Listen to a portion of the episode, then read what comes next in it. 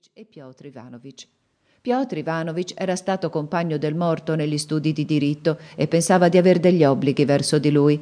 A pranzo diede alla moglie la notizia della morte di Ivanilic e le parlò della possibilità che il cognato fosse trasferito nelle loro vicinanze. Poi, senza far la solita siesta, si vestì con l'abito di cerimonia e andò a casa di Ivanilic. Presso all'entrata dell'alloggio di Ivanilic era ferma una carrozza padronale con due vetture d'annolo. Su, nell'anticamera, presso l'attaccapanni, avevano posato, addossandolo alla parete, il coperchio di broccato della bara guarnito di fiocchi, nappe e galloni illustrati con la polvere. Due signore vestite di nero si toglievano la pelliccia. Una, Piotr Ivanovic, la conosceva, era la sorella di Ivan Ilic. L'altra non la conosceva. Un compagno di Piotr Ivanovic, Schwarz, veniva di su e dall'alto della scala, avendo scorto lui che entrava, si fermò e gli fece segno con l'occhio come se avesse detto Ivan Ilic è stato sciocco, ora è affar nostro. Il viso di Schwarz, con le basette all'inglese e tutta la sua magra figura in abito di cerimonia, avevano come sempre un'elegante solennità. E questa solennità, che contrastava col carattere allegro di Schwarz, qui aveva un rilievo particolare, Così pensava Piotr Ivanovic. Piotr Ivanovic lasciò passare davanti a sé le signore e lentamente si avviò per le scale dietro a loro.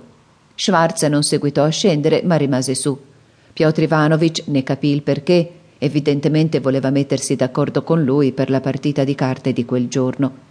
Le signore andarono su per le scale dalla vedova e Schwarz, con le sue forti labbra atteggiate a serietà, ma con lo sguardo scherzoso, indicò a Piotr Ivanovic, con un movimento delle sopracciglia, la camera del morto, a destra. Piotr Ivanovic entrò, dubbioso, come accade sempre, di quel che dovesse fare là. Una cosa sola sapeva, che in questi casi fare il segno della croce non guasta nulla ma se oltre a ciò si dovesse anche fare un inchino, egli non era perfettamente sicuro e perciò scelse una via di mezzo. Entrando nella camera fece il segno di croce e si inchinò un poco, come se salutasse. Per quanto glielo permettevano i movimenti del braccio e del capo, egli diede intanto un'occhiata alla stanza. Due giovanetti, uno sembrava studente di ginnasio, entrarono facendo il segno di croce. Una vecchia stava in piedi, immobile, e una signora, dalle sopracciglia stranamente alte, le diceva qualcosa sottovoce. Il diacono, in abito ecclesiastico, impettito, risoluto, leggeva qualcosa ad alta voce, con un'espressione che non ammetteva la possibilità d'essere contraddetto. Il domestico, Gerassim, un contadino, passando davanti a Piotr Ivanovic in punta di piedi, sparse qualcosa sul pavimento. Vedendo questo, subito Piotr Ivanovic sentì un leggero odore di cadavere in decomposizione Nell'ultima sua visita a Ivan Ilic, Piotr Ivanovic aveva veduto questo contadino nello studio. Egli compiva l'ufficio di infermiere e Ivan Ilic gli voleva particolarmente bene. Piotr Ivanovic seguitava a far segni di croce e piccoli inchini in direzione del morto, del diacono e delle immagini poste su di una tavola in un angolo. Poi, quando quel gesto di segnarsi gli parve essersi prolungato anche troppo, smise e cominciò a guardare il morto. Il morto giaceva, come giacciono sempre i morti, che paiono di una speciale pesantezza, affondando le membre irrigidite nella sottile materassa che guarniva la bara, con la testa reclinata per sempre sul guanciale. La fronte, di un giallore di cera, pareva sporgere, come sempre si vede ai morti, con dei piani lisci sulle tempie infossate, e il naso prominente pareva voler nascondere il labbro superiore. Era molto mutato e ancora dimagrito, da che Piotr Ivanovic l'aveva veduto l'ultima volta ma, come accade sempre ai morti, il suo viso s'era fatto più bello, specialmente più significativo che non fosse in vita.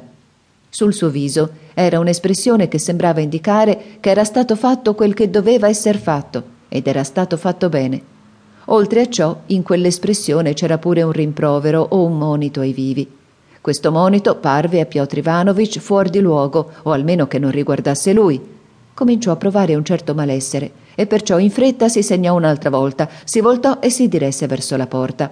Ma gli parve d'averlo fatto troppo affrettatamente e in modo non conforme alle convenienze.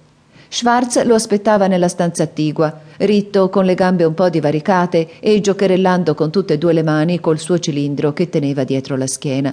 Uno sguardo solo, gettato sulla figura elegante, ben curata e allegra di Schwarz, sollevò l'animo di Piotr Ivanovic Piotr Ivanovic capiva che Schwarz era al di sopra di questi avvenimenti e non si lasciava andare a impressioni deprimenti.